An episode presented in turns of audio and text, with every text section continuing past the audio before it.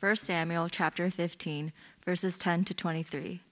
Then the word of the Lord came to Samuel I regret that I have made Saul king, because he has turned away from me and has not carried out my instructions. Samuel was angry, and he cried out to the Lord all that night. Early in the morning, Samuel got up and went to meet Saul, but he was told, Saul has gone to Carmel. There he has set up a monument in his own honor and has turned and gone on down to Gilgal.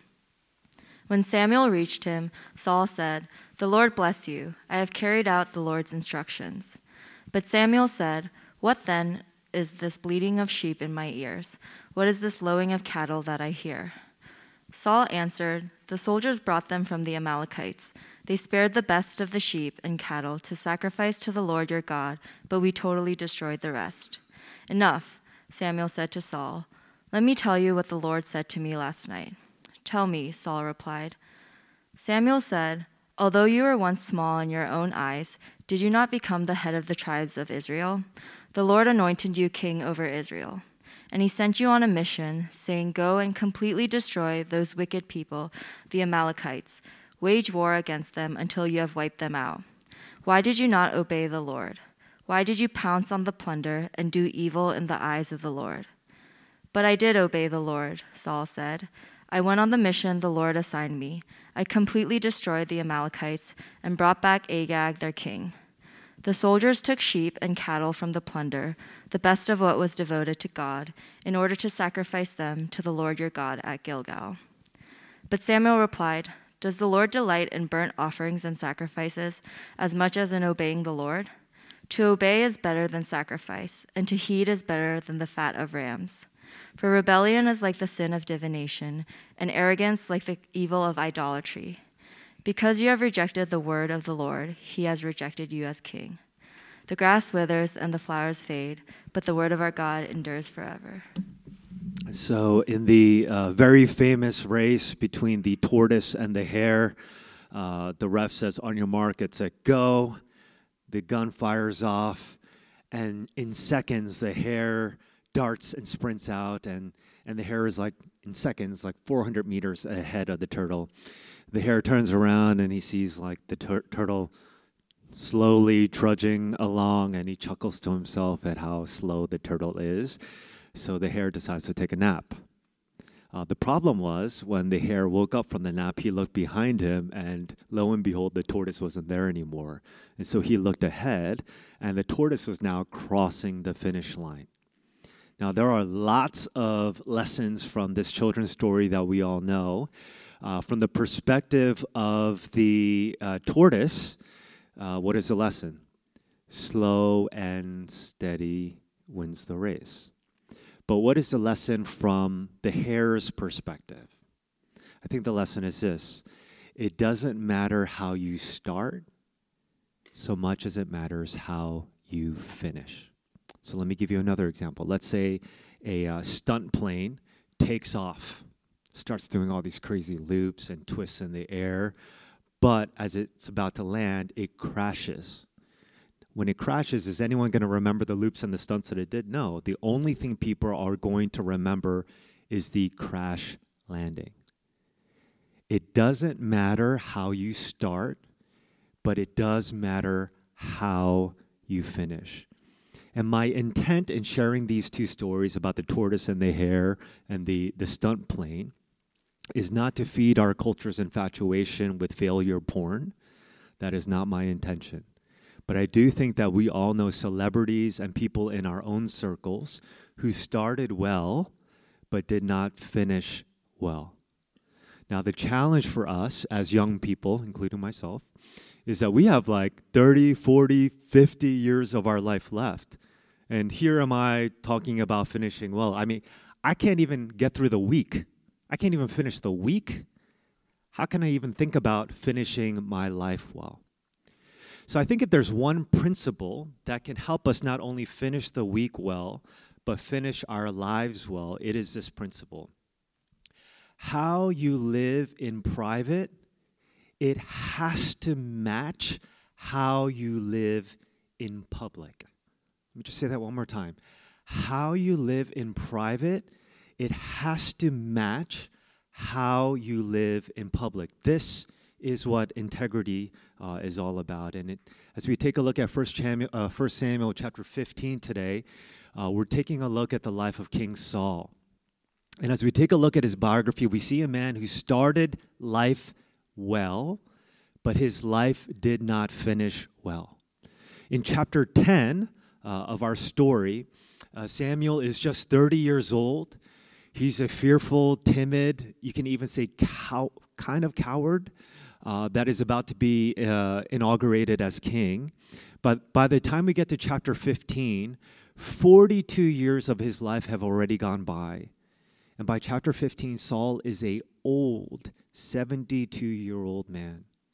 When we take a look at chapter 10, Saul is a nobody that comes from a nowhere town. But by the time we get to chapter 15, uh, he's tasted money, power, wealth, and as a result of that, he eventually loses himself and he loses his way. So the question for us is this How can we make sure we don't lose our way? How can you make sure you don't lose yourself? So take a look with me at verse 10 and 11. And it says this Then the word of the Lord came to Samuel I regret that I have made Saul king because he has turned away from me and has not carried out my instructions. Samuel was angry and he cried out to the Lord all that night. So let me just pause right there. So Samuel uh, helped coronate Saul, the first king of Israel. And so when he hears that Saul has disqualified himself as the uh, first king of Israel, naturally uh, Samuel is a little bit upset. And our text says that he was actually up all night crying out to God. And this part we didn't read uh, in our scripture reading. But if you read the rest of chapter 15, uh, it says that Samuel was actually mourning for Saul. Uh, so much so that God actually says to Samuel, How long are you going to keep mourning and crying for him? And so, what we see in the heart of Samuel is, is sort of a fatherly figure that really, really deeply loved Saul. And so, the reason why he's probably crying out to God all night uh, because of Saul's disqualification is because he's heartbroken. He's sad for his friend. Furthermore, he's not exactly sure how to tell his friend that he's no longer the king of Israel.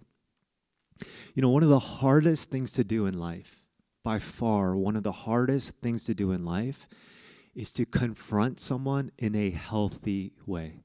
By far, one of the hardest things to do. We're either too confrontational and in their face, or mm. we're too cowardly. And so we don't want to talk with them because we, we'd rather be liked. One of the hardest things to do, John Ortberg says this being right is actually a very hard burden to be able to carry gracefully and humbly. That's why nobody likes to sit next to the kid in class who's right all the time. One of the hardest things in the world is to be right and not hurt other people with it. You do know that you can win an argument and still lose the person, right? Spouses in particular. You know you can win an argument and yet you can still lose the person. Why is that? It's because people don't care how much you know until they know how much you care.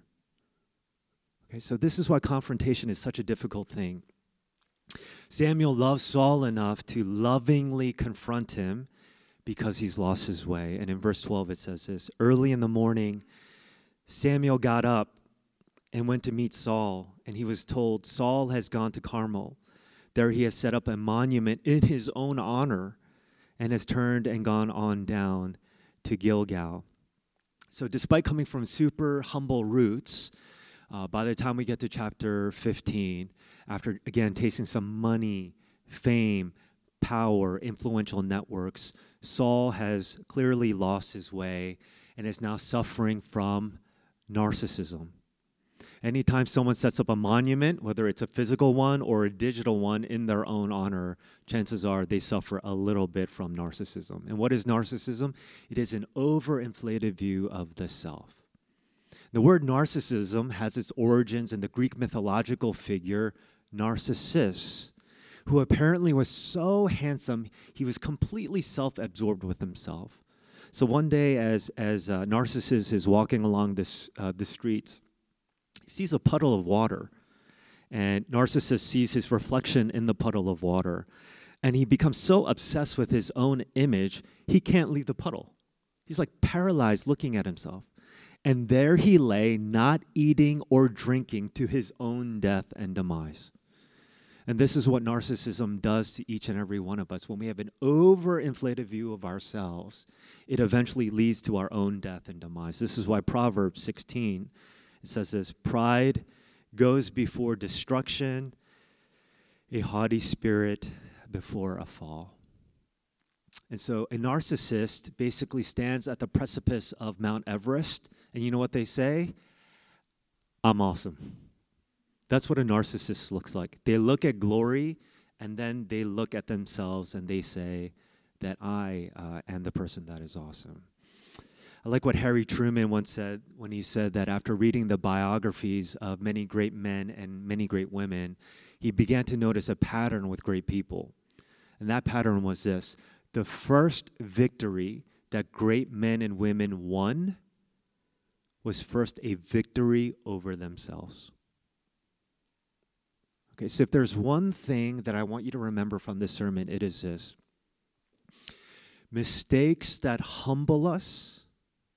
I know it doesn't feel like this, but mistakes that humble us are far greater than achievements that make us narcissistic, egotistical, and have hubris and pride.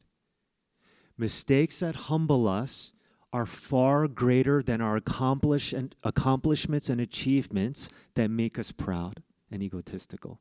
I'll give you an example of this. So I know uh, probably a bunch of you went to Paris Baguette or Starbucks or, or, or Gregory's to get, uh, to get coffee today, right? So let's say uh, your barista fills the coffee all the way to the brim, but you like a little splash of oat milk. So, what do you do when the barista fills the coffee to the brim? You have to empty some of that coffee so that you can fill it with some of the oat milk. Similarly, when you are so full of yourself, when you are filled with yourself, it is impossible for God to fill you up with Himself. And so, what does God have to do? He has to empty you of your pride and your ego and, and your hubris. He has to empty you by enrolling you again in the school of hard knocks so that he can fill you up with more of himself. This is again why, why I say that mistakes that humble us and empty us of our ego and pride is far greater than our accomplishments, which lead to our narcissism, arrogance, and pride. Saul was so full of himself that there was no more room for God. And as a result of that, it leads to his downfall. In verse 13 and 15, we read this. When Samuel reached him, Saul said, The Lord bless you. I have carried out the Lord's instructions. But Samuel said, What then is this bleating of sheep in my ears? What is this lowing of cattle that I hear? Saul answered, The soldiers brought them from the Amalekites. They spared the best of the sheep and cattle to sacrifice to the Lord your God, but we totally destroyed the rest. So let me just give you some context behind the text that we just read. Uh, the Amalekites were a nasty people. They were a ruthless and wicked and violent people that often attacked other people unprovoked. So when the Israelites crossed the Red Sea, who, who was there to meet them? The Amalekites to kill them. So this tension between the Amalekites and the Israelites has been going on for like four or five hundred years. Okay, to give you an idea of how nasty the Amalekites were, they even picked on the Philistines. Nobody picked on the Philistines. So a modern day example, if I had to give one of the Amalekites, would be something like Al Qaeda, nomadic tribal group that were nasty and and merciless, merciless. And so after 400, 500 years of God's patience with these people, he no longer could withstand their injustice. And so his desire was to use Saul as his agent of justice against all the injustice of the Amalekites.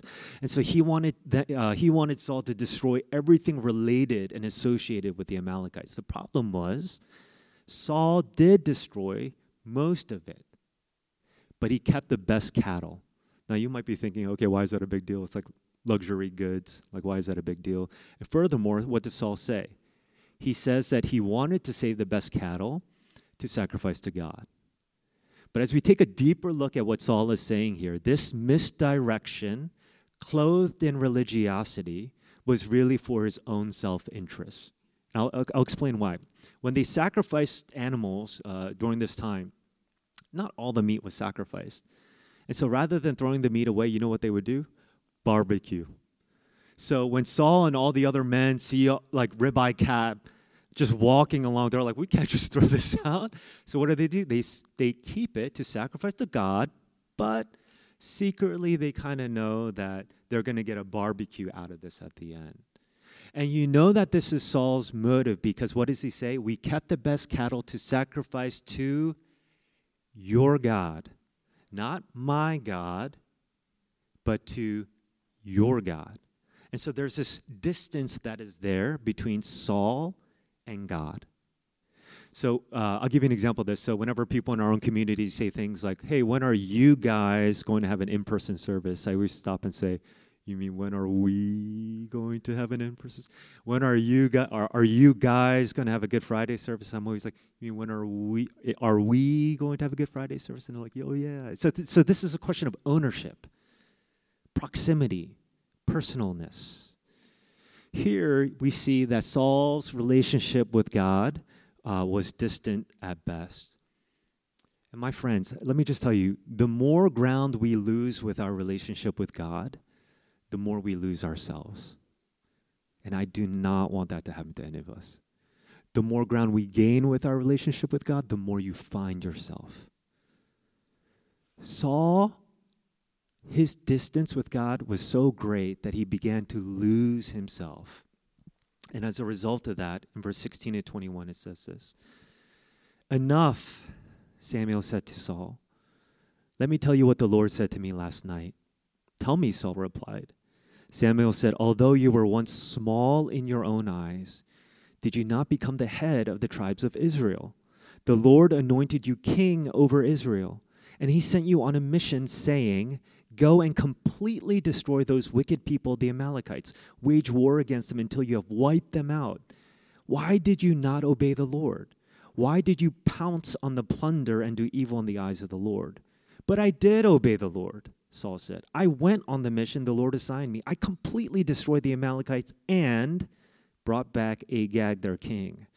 The soldiers took sheep and cattle from the plunder, the best of what was devoted to God, in order to sacrifice them to the Lord your God at Gilgal. Friends, partial obedience is still disobedience. Okay, let me give you an example of this. So, the bane of my existence is getting my two girls to brush their teeth. It's like the bane of my existence. Uh, so what they do, so I, I put toothbrush on their or, or, a toothpaste on their toothbrush, and I give it to them, and I, I can't I can't contain them in the bathroom anymore. So they run out. Ten minutes go by. I'm like, girls, you brush your teeth, and they're like, yeah, but but clearly they're playing. They don't even have their hands on the toothbrush. So I'm like, girls, come on, we gotta brush brush our teeth. And so they say we did brush our teeth. And I say, just because you brush your teeth like once or twice, it doesn't mean that you actually brushed your teeth. Partial obedience, still disobedience. Okay? Delayed obedience, still disobedience. Grumpy obedience, still disobedience. You know what obedience is? Something that we say ad nauseum. Obedience is obeying right away, all the way, and with a happy heart. It is not obeying with delay. It is not obeying three quarters of the way. It is not obeying with a grumpy heart, but it is obeying right away, all the way, and with a happy heart. And here we see that Saul did not obey fully, but only partially. And we know that because if there is one person he should have taken out, it was King Agag but it, he is the one person that he spared. And so the question is why? Why King Agag of all people? Well, imagine the scene. Saul, Saul riding on a white horse back to Jerusalem with Agag with chains around his, his neck and his wrists, slowly walking behind him as the people were fawning and praising King Saul. Can you imagine a scene like that? I think he could, which is why he spared Agag for his own narcissistic pleasure and gain. He did obey, but he did not obey all the way. Partial obedience, then, at the end of the day, is still disobedience. And so, my question to you is this Is there any area of your life where you are not fully obeying right now, but you're only partially obeying? Is there something in your life right now that you need to do right away, but you're delaying and putting it off? Is there something that you're doing in your life right now that you're doing with a grumpy heart instead of a happy heart? What are those things, and are you fully obeying? When Samuel sees Saul's partial obedience, he says to him in verse 22 and 23, but Samuel replied, Does the Lord delight in burnt offerings and sacrifices as much as in obeying the Lord? To obey is better than sacrifice, and to heed is better than the fat of rams. For rebellion is like the sin of divination, and arrogance like the evil of idolatry. Because you have rejected the word of the Lord, he has rejected you as king. The phrase to obey is better than sacrifice is one of the most popular phrases in the Bible, but what in the world does it even mean? So, to go back to uh, my girls again, so let's say I tell them, girls, you got to brush your teeth. Did you brush your teeth? And they say, no, but we cleaned our room. Like, like what is that? That's, that's, they're not, they're not listening, they're not obeying, but they're talking about the other sacrifices that they made. And oftentimes we do this. Instead of listening to what God is trying to tell us, we justify what we're doing with excuses by saying, but we're doing this and we're doing that. And here, what God is trying to say through Samuel is this to obey and to listen what I'm saying is better than all the other sacrifices that you're making. This is why in Matthew chapter 5, Jesus says, if you're at church but you have beef with someone, leave church exit out of here, go reconcile with them, and then come back. To obey is better than this sacrifice that you are making right now. What are some things in your life you should be doing or should not be doing that you are trying to justify and excuse for yourself?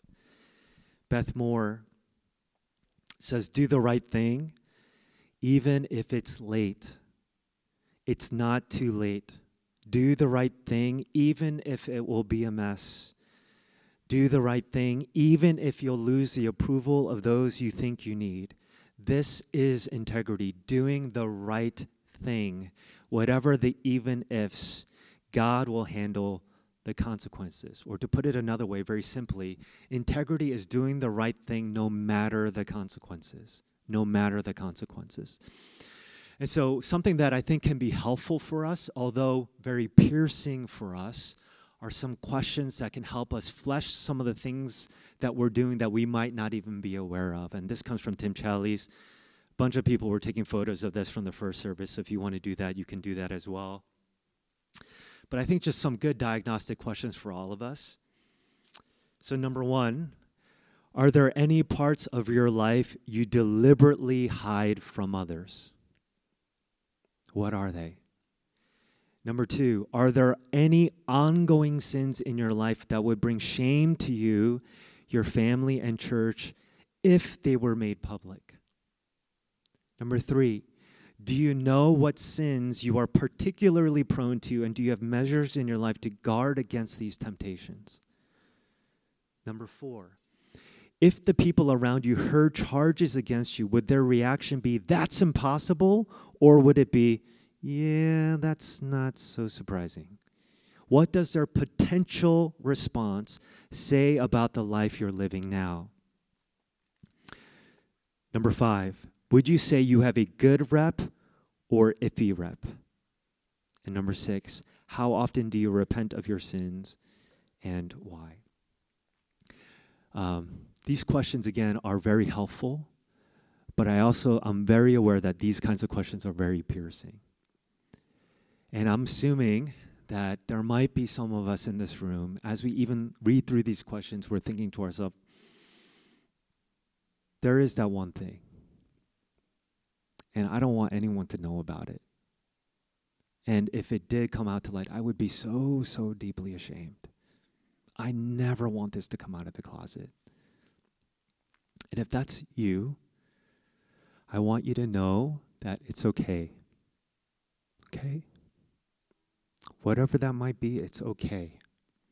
Okay? But the most important thing is that as you think about those things, we have to be honest about what's taking place. Okay, so if I can give some encouragement to you, um, and this is what the gospel is all about, okay? The heart of our faith. When you take a look at the bookends of Saul's life and Jesus' life, they're very similar. Saul comes from no name town, Jesus, no name town. Saul begins his public ministry at the age of 30. Jesus begins his public ministry at the age of 30. Saul dies a very tragic death. Jesus also dies a very tragic death. Bookends of their life, very, very similar. However, Saul's life started well, but he did not finish well. Jesus' life started well, but he also finished it well as well. So, what is the distinction? I think that if there is one narrative that our culture loves more than an underdog story of a hero rising, I think if there's one narrative we love more than that, it is the narrative of a train wreck of a hero falling. That's the one narrative we love more. And I think the reason for that is it makes us feel a little bit better about our own average lives when we see something like that. It makes us feel a little bit better about ourselves.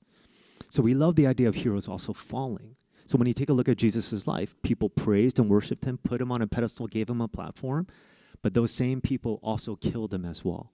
They wanted to see the hero fall, who was getting all this notoriety, press, and fame. The difference, however, is this Jesus wanted to fall. He wanted to die. He wanted to be finished this way with a tragic death. In fact, even as he is hanging on the cross, what does he say? It is finished. What is finished?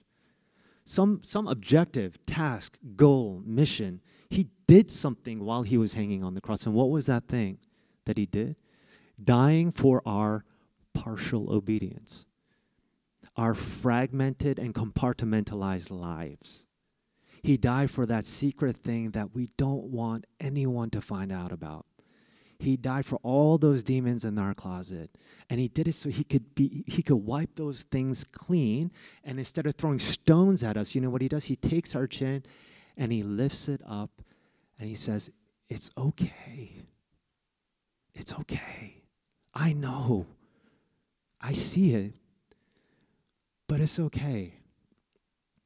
And when you truly understand the gospel and his love for you, it doesn't prompt fear so much as it prompts love. Okay, so let me just close with this example. So, to use my girls again, hypothetical example because they never fight, but let's just say they fight. And I, and I say to my oldest Logan, Lo, did you did you hit Hayden? No. Lo, just tell me the truth. If you tell me the truth, I'm not going to be upset. But if you hide the truth, then I will be upset. So I want you to know you can tell me the truth. I'm not going to be angry, okay? Okay, fine, I hit her. But she da da da da da da da da da for like the next 10 minutes. And I say, okay, thank you for telling me the truth, but we are not a hitting family. We are hugging and kissing and all that kind of family, okay? Okay. She starts crying, and then she'll give me a hug, and then she'll hug her sister, and they, they hug it out, right? If my daughter's response was, I messed up, dad's gonna kill me, what is that? Fear based repentance. However, if her response is, I messed up, I need to call dad, that's grace based repentance. Oftentimes, we have a fear based repentance. I messed up. He's going to kill me. But I want you to know that He is the most loving Father of all. And so, what do we need to do? We just need to come to Him with the truth. And He's not going to be upset. He's not going to throw stones at you. And He's going to say, It's okay. Okay? And there's one other application uh, that I can close with. As we bring those things to God, I also want you to bring those things to other people. Whatever that might be, that thing might be, you cannot your shoulders are not broad enough to handle it by yourself. This is why you feel the crushing weight of whatever that thing might be. So here's one last tip that we can close with. As you bring those things to God, bring it to one another, but not just to anyone. Here's one, one quick tip be honest with everyone, be transparent with a few.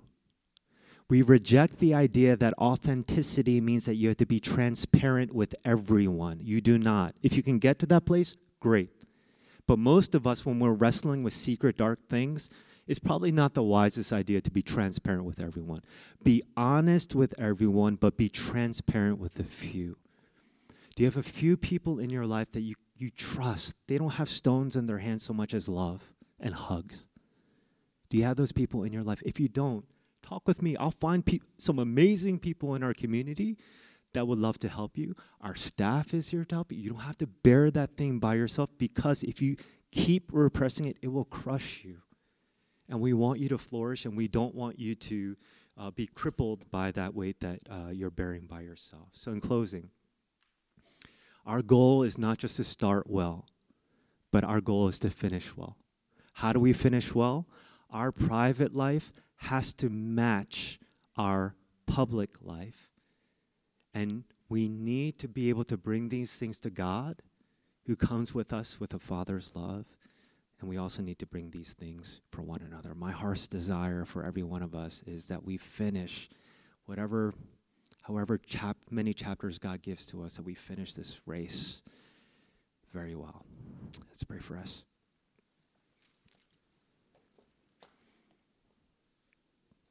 God, as we take a look at the biography of King Saul, uh, we do not come with eyes of superiority. If, if anything, we come with eyes of empathy because his story could easily be our story. Easily. And so, God, we come before you with much trepidation and fear because we know ourselves and we know what we're capable of. And so we cling all the more tightly to you. We come before you in proximity and a desire to become more like you. We're praying that we can come before you with whatever demons we have in our closet because you love us. And we're praying, Father, that we would finish this race well as ambassadors of your name. In your name I pray. Amen.